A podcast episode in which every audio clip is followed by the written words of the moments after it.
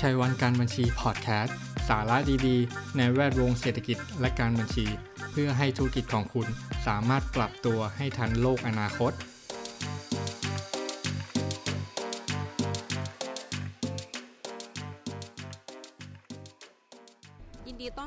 สู่ชัยวันการบัญชีพอดแคสต์นะคะ วันนี้อยู่กับแคทเบนจพรมีหาพันธ์ค่ะ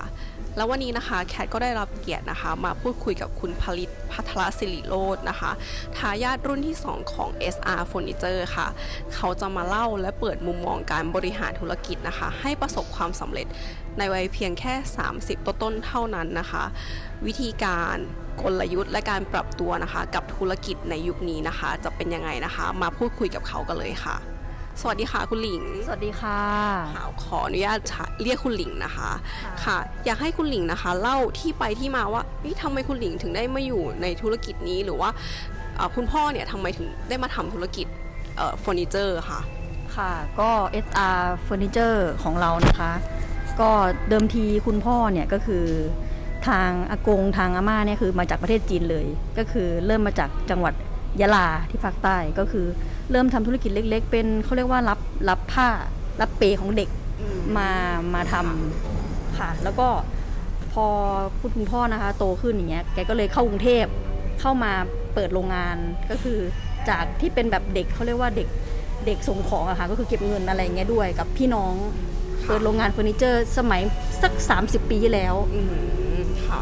สมัยนั้นค่ะแถวแถวนั้นเฟอร์นิเจอร์อะค่ะก็เป็นการอะไรที่ต้องการมากในตลาดนะคะ ก็หลังจากที่เปิดโรงงานแล้วเนี่ยคุณพ่อมีพี่น้องประมาณ 11 คน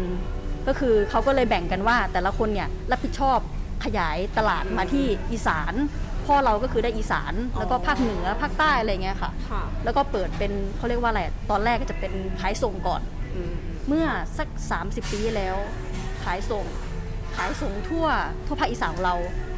พอขายส่งปุ๊บมันโอเคมัน work ก็เปิดหน้าร้านค่ะ หน้าร้านแล้วก็เพราะรุ่นเราก็คือมาทำเป็นออนไลน์อืม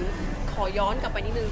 ขายส่งเนี่ยคือเราอะมีโรงงานผลิตเองด้วยหรือเปล่าคะหรือว่าเราหรือว่ามีโรงงานที่รับผลิตเป็นให้เราอีกมันมันมีหลายที่อะค่ะ มันก็จะเป็นของเราก็มีของ SR เป็นพี่น้องของเป็นกงสีอะค่ะอ๋อแล้วก็รับเข้ามาก็มีบ้างค่ะอืมใช่ค่ะ ทีนี้อะเหมือนเมื่อกี้ที่คุณหลิงพูดไปว่า เอ้ยพอมาถึงรุ่นคุณหลิงเนี่ยมีทั้งขายหน้าร้านด้วยแล้วก็คุณหลิงบอกว่า เทิร์นไปทำฝั่งออนไลน์ด้วย ใช่ค่ะ ก็ออนไลน์นี้จริง ๆ ก็เริ่มมาเมื่อสัก4ี่หปีแล้ว แต่ว่ามันยังไม่ค่อยจริงจังเท่าไหร่ ตอนนั้นนะหรือยังไม่ค่อยจริงจังเพิ่งจะเริ่มมาจริงจังแบบออนไลน์ส่งทั่วประเทศเลยเนี่ย ก็เมื่อปีที่แล้ว ปี63เริ่มมาปีที่แล้วคือเราก็มีโจทย์ว่าเฟอร์นิเจอร์เราเนี่ยเป็นกล่องเป็นแพ็คมันก็ส่งง่ายอะไรด้วยด้วยขนส่งอะไรเงี้ยค่ะ ก็เลยเริ่มมาลุยตลาดออนไลน์ เช่น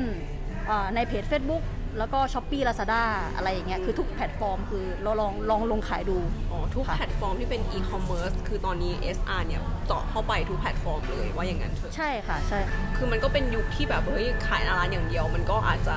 ไม่ได้แล้วมีเพิ่มช่องทางการขายที่เป็นออนไลน์ด้วยเนี่ยอะไรคือความท้าทายแล้วก็วิธีการที่เฮ้ยเราจะเจาะกลุ่มลูกค้ายังไง เราจะเพิ่มยอดขายตรงนี้ยังไง อันนี้คุณคุณหลิงมีวิธีการยังไง ความท้าทายเหรออ่า ค่ะ ความท้าทายจริงๆเฟอร์นิเจอร์อะมันก็มันก็เป็นอะไรเหมือนกับสินค้าทั่วไปอะซึ่งถ้าใช่ ถ้าเรามี product อยู่เรามีสินค้าอยู่เนี่ยเราก็แค่ลงขายออนไลน์ คือเหมือนกับว่าสินค้าสินค้าหนึ่งเนี่ยมันคืออะไรแล้วจุดเด่นคืออะไรอย่างเงี้ยค่ะ เราจะ present ยังไงอะไรอย่างเงี้ยค่ะ แล้วก็ลงขายไปแล้วก็ดู feedback ลูกค้าด้วยว่าเออลูกค้าติตรงไหนอะไรอย่างเงี้ยค่ะ ติตรงไหน อะไรควรปรับปรุงอะไรอย่างเงี้ยแล้วก็กลยุทธ์ต่างๆ ก็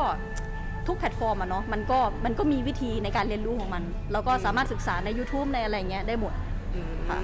ทีเนี้ยตัวเฟอร์นิเจอร์เองอะเท่าที่เคยเห็นในแต่ละแพลตฟอร์มเนี่ยก็มีแบบผู้ขายเนี่ยไม่น้อยเหมือนกัน คืออะไรคือจุดที่เราคิดว่าเฮ้ยจุดเนี้ยแหละลูกค้าแบบอยู่ไม่ไปไหนแน่นอนหมายความว่าคู่แข่งเยอะใช่อย่างนี้ใช่ไหมคู่นี้แข่งเยอะแต่ว่าโปรดักหรือวิธีการของเราอะอะไรที่อ่าที่ดึงดูดลูกค้าได้อะค่ะก็จริงๆสินค้าของเราเนี่ย ส่วนใหญ่เราจะเน้นผลิตสินค้าที่มีคุณภาพอยู่แล้วอืมแล้วส่วนหนึ่งก็ด้วยชื่อเสียงด้วยประสบการณ์อ่าที่ผลิตมานานด้วย ใช่ จากการที่เรามีหน้าร้านมาก่อนเนาะ ใช่ค่ะตั้งแล้วแต่รุ่นคุณพ่อ ใช่ค่ะ ก็คือสินค้าของเรา มันเป็นผลิตในไทยอะเนาะอืมโรงงานในไทย ส่วนหนึ่งจะได้จะได้ใจลูกค้าในส่วนของชอบความแข็งแรง การบริการที่ดีอะไรอย่างเงี้ยค่ะ มันไม่เหมือนกับทุกวันนี้ที่แบบ เขาเรียกว่าอะไรอะคนเอานำเข้าของจีนมาแล้วมันก็จะไม่ได้คุณภาพอ๋อออะไรอย่างเงี้ยเราก็ค่ะสินค้าคุณภาพดีบริการหลังการขายอันนี้ก็สำคัญใช่มากค่ะใช่ในค่ะตัวในใช่ตัวค่ะไอสินค้าแบบนี้ใช่ค่ะโอเค แสดงว่าเป็นอย่างนี้เนาะคืออานอกจากคุณภาพของสินค้าแล้วเนี่ยก็คือการบริการที่ดีของเราด้วย รวมถึงใช่ในค่ะแต่ละแพลตฟอร์มออนไลน์เนี่ยมันก็มีโปรโมชั่น ไม่ว่าจะเป็นโปรโมชั่นของแพลตฟอร์มเอง หรือแม้แต่เอ่อธนาคารที่ร่วมกับแพลตฟอร์มนั้นๆอันนี้ก็เป็นอีกตัวหนึ่งที่ทำให้ลูกค้าหันมาช็อปออนไลน์ด้วย แล้วก็ค่ะแม้จะเป็นลูกค้าเก่าเองหรือลูกค้าใหม่ อันนี้ก็คือเรื่องคุณภาพของสินค้าที่น่าจะดึงดูดลูกค้าไว้ได้ ใช่ค่ะใช่ค่ะได้เห็นคุณหลิงอะแบบทำงานหนักมากคือค่ะบางวันเนี่ยแบบเห็นลง story เนาะแบบค่ะยัค่ะดึกดึกๆแล้วก็ยังไม่ค่ะเลิกงานก็เลยยังรับออเดอร์ลูกค้าค่ะอยู่ทีนี้ แต่ก็ยังค่ะเห็นมีเวลาไปเที่ยวหรือค่ะว่าไปพักผ่อนค่ะคุณหลิงมองว่าการ work work life balance นะคะค่ะในมุมมองของคุณหลิงเนี่ยมีผลต่อการบริหารธุรกิจยังไงบ้างค่ะมันช่วยเรายังไงแบบพักค่ะผ่อนด้วยแล้วก็ยังมีเวลาค่ะทำงานด้วยมันมันมีผลกับเราอ่าฮะยังไงอ่าฮะค่ะก็จริง ๆ มันก็ต้องมีเนาะทุกคนเราอะทำงานหนักเราก็ต้องมีที่แบบพักผ่อนบ้างให้แบบเขาเรียกว่าสมดุลชีวิตเนาะให้มันแบบเป็นกลางบ้าง เพราะว่าปกติแล้วด้วยชีวิตของหลิงเนี่ยก็คือ ทำงานทำงานแทบจะสัดส่วนใหญ่ พักผ่อนก็น้อย แต่ว่าคือเขาเรียกว่าอะไรเราต้องแบบแบ่งเวลาพักผ่อนบ้างอะค่ะค่ะ เช่นแบบเขาเรียกว่าอะไรอะทำงานสัก 8 ชั่วโมง พักผ่อน 8 อีก 8 ก็เขาเรียกว่าอะไรก็พักผ่อนแบบเขาเรียกว่าเพิ่มทักษะในชีวิตนะ จริง inspire ๆใช่ใช่ค่ะ ของหลิงนี่คือแบบบางครั้งเราก็ดู Netflix บ้างอะไรบ้าง แล้วก็เล่นเกมบ้างแล้วก็เขาเรียกว่าอะไรหลิงคือตอนนี้เริ่มศึกษาเรื่องเรื่องเล่นหุ้นหรืออะไรอย่างเงี้ยเราก็มีบ้างทุกๆอย่าง ค่ะ ต้องแบ่งเวลาใช่ต้องแบ่งเวลาค่ะค่ะกลับมามุมของค่ะธุรกิจเนาะค่ะคือตอนเนี้ยอย่างที่บอกว่าเราอะเริ่ม turn ไปฝั่งออนไลน์มากขึ้นแล้วค่ะมันก็มันก็เป็นการปรับตัวในยุคโควิด -19 อีกทางหนึ่งเหมือนกันทีเนี้ยแสดงว่าตรงเนี้ยเอ่อเป็นยอดขายที่ที่น่าจะมาช่วยในในในสถานการณ์นี้ด้วย แล้วก็อยากจะค่ะถามคุณหญิงว่า ตอนเนี้ยสถานการณ์เนี้ยมันมีผลกระทบอะไรกับเราบ้างกับธุรกิจของเราบ้างอะคะเอ่อจริงๆ ถ้าเป็นในส่วนของเฟอร์นิเจอร์ ถ้าเป็นออนไลน์ จริง ๆ มันไม่กระทบอะเนาะอืม สถานการณ์โควิดมันเขาเรียกว่าอะไรคนเขาเขาก็ซื้อได้อะไรได้แบบออนไลน์อะนะมันก็หน้าร้าน แต่ส่วนว่าถามว่าหน้าร้านกระทบไหม อ่า หน้าร้านกระทบไหมก็มีบ้างค่ะ จริง ๆ ก็มีบ้างจริง ๆ ก็ต้องยอมรับว่าเขาเรียกว่าลูกค้าเขาก็มาเดินหน้าร้านน้อยลงอืม น้อยลงแต่กลับเป็นซื้อออนไลน์มากขึ้น ลูกค้าไม่สะดวกเดินทางมา อาจจะกลัวด้วยอะไรด้วย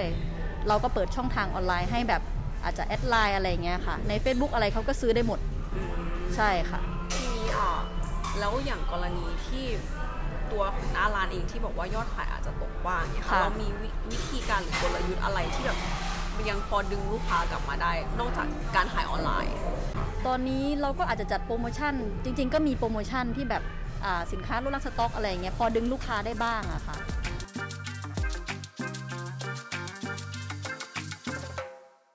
คือที่จริงอะที่วันนี้แคทแบบค่ะชวนคุณหลิงมาพูดคุยเนี่ยเพราะว่าอยากจะให้คุณหลิงอะค่ะเป็นอินสปายให้คนรุ่นใหม่หรือค่ะหรือแม้แต่แบบเอ่อคนที่กำลังเริ่มทำธุรกิจเนี่ยเออจะได้เห็นว่าเฮ้ยในวันที่เราอะเปลี่ยนมือจากรุ่นคุณพ่อเนี่ยมาเป็นค่ะเรา แล้วก็แล้วเรายังมาถูกผลกระทบจากโควิด -19 เนี่ย การดำเนินธุรกิจหรือกลยุทธ์อะไรเนี่ยที่ทำให้เราเดินไปถึงวันนี้ได้ แสดงว่าค่ะก็คือการปรับตัวให้เข้ากับสถานการณ์ค่ะที่ต้องเจอใช่อค่ะยู่อ่าค่ะแล้วก็วิธีการหรือว่ากลยุทธ์ต่างๆเนี่ยที่มันต้องอัปเดตอยู่ตลอดเวลาเพื่อค่ะให้ลูกค้าเนี่ยเออไม่หลุดมือเราไปเนาะค่ะทีเนี้ยอยากจะถามคุณหลิงอะค่ะค่ะในมุมมองของคุณหลิงเนี่ย SR Furniture เนี่ยค่ะในอีก 3-5 ปีข้างหน้าเนี่ยคุณหลิงมองไปในทิศทางแบบไหน แล้วก็ค่ะมีแพลนยังไงกับตัว SR ค่ะ Furniture ค่ะ ก็ถ้ามองไปถึงอนาคตเนาะตอนเนี้ยหลิงคิดว่าหลิงยังเขาเรียกว่าเราเริ่มเพิ่งเริ่มต้นจริงจังกับการทำออนไลน์อืมหลิงคิดว่าในอนาคตหลิงจะจริงจังให้มากกว่านี้ คือหมายความว่าทุกวันเนี้ยร้านของเราเนี่ยคือเราเปิดรับตัวแทนจำหน่ายออนไลน์อะค่ะ ไม่สต็อก นั่นนู่นนี่ก็คือมีหลายอย่าง มีหลายอย่างแล้วก็ตัวแทนเราก็จะเปิดหลายร้านค้าอะไรอย่างเงี้ยค่ะ เราอาจจะฟอร์มทีมขึ้นมา ในอนาคตก็จะเปิดเป็นแบบโกดังในอนาคตนะคะเปิดเป็นโกดังแบบขายออนไลน์เลยแยกออกมาเลยอะไรเงี้ยค่ะ ขายออนไลน์อะหรืออาจจะของเราไม่ใช่เฉพาะเฟอร์นิเจอร์อย่างเดียวอ่าก็คือมีหลายอย่างของแม่และเด็กของอะไรอย่างเงี้ยค่ะค่ะก็กำลังดูดูๆอยู่ค่ะ ต้องก็ต้องพึ่งออนไลน์ ตอนนี้ยังยังคิดอะไรไม่ออกคือต้องออนไลน์อย่างเดียว ใน 3-5 ปีก็ต้องออนไลน์อะค่ะอืม แต่ตัวแทนจำหน่ายเป็นอะไรที่อันนี้น่าสนใจ ใช่แล้วค่ะแล้วแล้วคิดว่า เอ๊ะ ถ้าสมมติว่าเศรษฐกิจมันกลับมาฟื้นตัวกลับมาได้เนี่ยคุณหลิงคิดว่า เอ้ย หรือจะมองไปถึงแฟรนไชส์เฟอร์นิเจอร์ไหมหรือว่า เฮ้ย เราจะมุ่งออนไลน์ค่ะ ก่อน จริง ๆ ถ้าส่วนตัวแล้วเนี่ย ก็คือยังไม่ถึงกับว่าแฟรนไชส์เพราะว่าเรามีตัวแทนจำหน่ายแล้วเนาะ อืม แล้วก็มีร้านค้าส่ง เป็นร้านเฟอร์นิเจอร์อะไรเงี้ยค่ะ เป็นคู่ค้ากัน แล้วก็มีจำหน่ายอยู่ค่ะ ก็อาจจะมุ่งออนไลน์ไป แล้วก็เต็มที่กับทุกแพลตฟอร์ม Lazada อ่า Shopee อะไรเงี้ยคือให้ให้เข้าถึงลูกค้าอะไรเงี้ยค่ะ แล้วก็พวก TikTok อะไรเงี้ยก็มีอ่ามีมีทำบ้าง ใช่ค่ะอ๋อแสดงว่าตอนเนี้ยคุณหลิงคือลงไปทุกแพลตฟอใช่ร์มที่คิดว่าจะเข้าถึงตัวลูกค้าได้ไม่ใช่ใช่แค่ค่ะแพลตฟอร์มอีคอมเมิร์ซเท่านั้นใช่แต่แพลค่ะตฟอร์มที่เป็นโซเชียลเนาะไม่ว่าจะเป็นอินสตาแกรมเอค่ะงใช่แล้วก็ TikTok เองด้วยโอ้โหก็คือ เอาเป็นว่าช่องทางไหนที่คิดว่าลูกค้าจะเข้าถึงได้หรือค่ะเราเข้าถึงลูกค้าได้คุณหลิงค่ะ ก็คือลงไปทุใช่กช่องทาง ใช่อย่าง TikTok นี่ก็โอเคนะคะ เพราะว่าทุกวันนี้ไม่ใช่สักแต่ขาย อะเราต้องมีความบันเทิงให้ลูกค้าดูด้วย อ่าว่าแบบใช่วิธีการแพ็คนั่นนู่นนี่ความน่ารักของพนักงานอะไรอย่างเงี้ยเบื้องมันหลัก็งการทำงานใช่ให้เขาติดตาม ของทีมงาน ใช่ค่ะ ค่ะเอ๊ะอะพอพูดถึงทีมงานหรือพนักงาน ค่ะ ทีเนี้ยคุณหลิงมีวิธีการอ่าดูแลพนักงานยังไง เพราะว่า คือแคก็เห็นว่าค่ะออเดอร์ไม่ธรรมดาเลยค่ะแต่ละวันเนี่ยคือแพ็คกันแบบค่ะคือแบบว่าเรียกว่าไม่ได้หยุดใช่เลยค่ะทีเนี้ยเออวิธีการที่จะทำให้พนักงานอยู่กับเราหรือว่าเขาแบบเออจงรักภักดีกับตัวค่ะองค์กรเองเนี่ยค่ะอันนี้มีของคุณหลิงมีเป็นค่ะวิธีการยังไงอะคะเอ่อจริงๆ หลิงก็ดูแลพนักงานเหมือนกับเป็นครอบครัวเนาะเรามีอะไรเราก็พูดคุยกัน มันก็ดูแลกันเป็นครอบครัวแบบทำงานสบายๆ ก็คือเขาเรียกว่าอะไรสอบถามความคิดเห็นพนักงานตลอดาพูดคุยกับเขาตลอดว่าเอออย่างนี้ดีไหมไม่ใช่ว่าเราเราสักแต่ใช้เขาหรือสั่งเขาบางทีเราก็ต้องถามเขาได้วยว่าเฮ้ยอย่างนี้โอเคไหมด้วยความที่หลิงก็อายุไม่ได้ไม่ได้เยอะ บางทีอ่าพนักงานเขาจะเป็นรุ่นรุ่นแม่ รุ่นป้า อะไรอย่างเงี้ยบางทีรุ่นยายก็ยังมีอืมซึ่งเขาก็ทำงานมานานเนาะก็คือ อะไรอย่างเงี้ยเราก็ต้องบางทีก็ให้เกียรติเขาแล้วก็สอบถามความคิดเห็นเขาค่ะว่าเขาเอออย่างนี้ดีไหมในเมื่อแบบเขาทำงานมานานกว่าเราอ่าบางทีนานกว่าเราจริงอ่าอ่าๆใช่เราก็ต้องดูแลเขาไปอ่าแบบนั้นค่ะ ก็ต้องรับฟังเขาด้วยแล้วก็ค่ะก็คือเราอยู่กันแบบครอบครัวเนาะใช่ค่ะอ่าพนักงานก็จะได้แบบว่าเออทำงานแล้วอย่างมีความสุขไม่ได้กดดันอะไร ใช่ค่ะค่ะโอเค แล้วก็อยากสุดท้ายเนี่ยค่ะค่ะ อยากให้คุณหลิงนะคะ ฝากอะไรกับคนรุ่นใหม่ที่กำลังจะเริ่มต้นทำธุรกิจ ว่าเออ พอบางคนอาจจะแบบฉันอยากจะเปลี่ยนจากงานประจำมาทำธุรกิจดีไหมหรือคนที่ค่ะกำลังเริ่มเป็นสตาร์ทอัพเนี่ยขอ inspire ในการจะเริ่มทำธุรกิจหน่อยค่ะเอ่อฝากอะไรเนาะก็คือหลิงอยากจะฝากว่าถ้าสมมุติเราอะสนใจในจะทำอะไรเขาเรียกว่าเขาเรียกว่าการทำมาหากินเนาะการหาเงินน่ะอ่าหาเงินคือเราชอบอะไร เราลุยอันนั้นเลย ก็คือความคิดหลิงนะทำได้ทันทีอ่าคือไม่ต้องรอแล้วก็เขาเรียกว่าการหาความรู้ในในธุรกิจอะ่ะ มันง่ายมากทุกวันเนี่ยคือเปิด YouTube เซิร์ช Google น่ะ คือมันมีหมด แล้วก็สอนหมด อย่างหลิงเริ่มต้นเนี่ย ขาย s h อ p e e Lazada Facebook คือไม่ได้ไปเรียนกับใครอืมไม่ได้ไปเสียเงินเรียนอะไรทั้งสิ้น เราเราเรียนรู้ด้วยตัวเอง เราเราอย่างเดียวคือลงทุนเวลาอ่าใช่ศึกษาศึกษาแบบเต็มที่กับเขาอะตอนช่วงเย็นอย่างเงี้ยเรากินข้าวเสร็จอะไรเสร็จจากที่เราจะมาดู Netflix เสียเวลาไปอะไรอย่างเงี้ยเราก็เออเราลองหาความรู้ที่ว่า การลงขายอย่างเงี้ยมันเป็นยังไงต้องลงยังไงต้องแคปชั่นยังไงอะไรอย่างเงี้ยค่ะ แล้วก็ตัวสินค้าเรามีอะไรที่ต้องปรับปรุงไหมอย่างเงี้ยค่ะ แล้วก็จริง ๆ มันง่ายเนาะเข้าถึงอินเทอร์เน็ตนี้เข้าถึงได้ ใช่ ศึกษาได้ไม่ต้องไปเรียนไม่ต้องไปเสียเงิน ไม่ต้องไม่ต้องแบบไปซื้อตำราเรียนที่เป็นแบบใช่ hard copy แล้วคือตอนเนี้ย ใช่ค่ะ YouTube เอ่ย Google เอ่ยหรือแม้ใช่แต่ค่ะกูรูต่างๆ เนี่ยก็ก็มีฟรีในโลกโซเชียลแล้วก็ฟรีด้วยใช่อ่า ค่ะ โอเค คืออาสุดท้ายให้ขอ wrap up สิ่งที่เราคุยกับคุณหลิงวันนี้นะคะ ก็คือว่ากลยุทธ์ของคุณหลิงเนี่ยก็คือปรับตัวกับสถานการณ์ที่ของธุรกิจที่เจอในปัจจุบันอย่างตอนนี้คือวิกฤตโควิด -19 เนี่ยเข้ามากระทบกับการดำเนินธุรกิจของหลาย ๆ ของทุกคนแหละไม่ว่าจะเป็นธุรกิจในฝั่งบริการหรือฝั่งผลิตหรือฝั่งซื้อขายเองก็ตามนะคะ ก็คือการปรับตัวการที่เราพร้อมต้องปรับตัวกับสิ่งใหม่ ๆ แล้วก็มองค่ะหาช่องทางใหม่ ๆ ให้กับธุรกิจของเราใช่ค่ะช่องทางที่ลูกค้าจะรู้จักธุรกิจเราได้มากขึ้น ช่องทางที่ลูกค้าซื้อสินค้าของเราเนี่ยได้ง่ายขึ้นนะคะ แล้วก็ต่อมาก็คือเออการ work life balance อันเนี้ยคุณหลิงค่ะบอกว่าก็มองว่ามันก็สำคัญสำคัญอ่าใช่ค่ะคือทำงานบ้างงานอย่างเดียวบางทีเฮ้ยตันแล้วใช่ออเดอร์เยอะใช่ก็จริงแต่เฮ้ย ทำไมวันนี้ใช่มันดูมึนๆทำไมวันนี้มันดูใช่ล้าค่ะๆเราอาจจะต้องแบ่งเวลาไปพักผ่อนใช่บ้างค่ะไปชาร์จแบตไปเติมพลังใช่หาค่ะอินสปายให้ตัวเองเนาะใช่เออค่ะเผื่อเราจะเห็นอะไรใหม่ ๆ เปิดโลกกว้าง ซึ่งใช่ค่ะซึ่งอันเนี้ยคือสิ่งที่แคทเห็นนะคะ คือคุณหลิงอะทำอยู่แล้ว เพราะว่าพี่เขาจะชอบท่องเที่ยวหน่อยใช่เออค่ะต้องมีไปต้องมีไปไปแต่ว่าต้องหอบคอมไปใช่ตลขออดบคอมกินข้าวเนี่ยต้องเปิดคอมต้องเช็คงานค่ะก็คือ ถ้าถ้าถ้าตรงนี้เราจัดการเวลาชีวิตได้ คิดว่ามันก็ไม่ได้มีผลกระทบอะไรชีวิตเราก็ยังมีความสุขทุกอย่างมันยัง balance ได้นะคะใช่ค่ะอ่าต่อมาก็คืออ่าเรื่องการดูแลพนักงานค่ะอ่าในแบบครอบครัวค่ะการรับฟังความคิดเห็นเนาะใช่โอเคค่ะเราอาจจะเป็นเจ้าของธุรกิจเราอาจจะเป็นเจ้านาย แต่การที่เอ่อ ผู้ปฏิบัติงานเนี่ยเขาอาจจะมี feedback อะไรกลับมา อันนี้ควรรับฟังใช่เพื่อที่ค่ะเราจะหนึ่งมันอาจจะเป็นอ่าวิธีการที่จะทำให้การดูแลพนักงานหรือการบริหารธุรกิจอะสุดท้ายพอมันมารวมกันแล้วเนี่ยมันอาจจะทำให้การดูแลธุรกิจอะมันดีขึ้น หรือว่ามีประสิทธิภาพมากขึ้นใช่ค่ะและสุดท้ายนะคะคุณหลิงฝากไว้ว่าเวลาเราอยากจะลงมือทำอะไรเนี่ยหรือคิดจะทำอะไรเนี่ยให้ให้ทำทำเลเลยยใช่ค่ะแล้วแหล่งแหล่งที่จะไปเรียนรู้เนี่ยมันไม่ได้ยุ่งยากแล้วเราไม่จำเป็นจะต้องแบบเออไป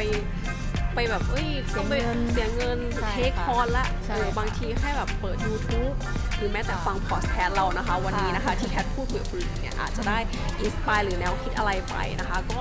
ใครนะคะที่อยากจะเริ่มต้นทำธุรกิจนะคะ ก็ลองดูหาหนทางของตัวเอง เริ่มศึกษาจากการโซเชียลนี่แหละค่ะ YouTube เอ่ย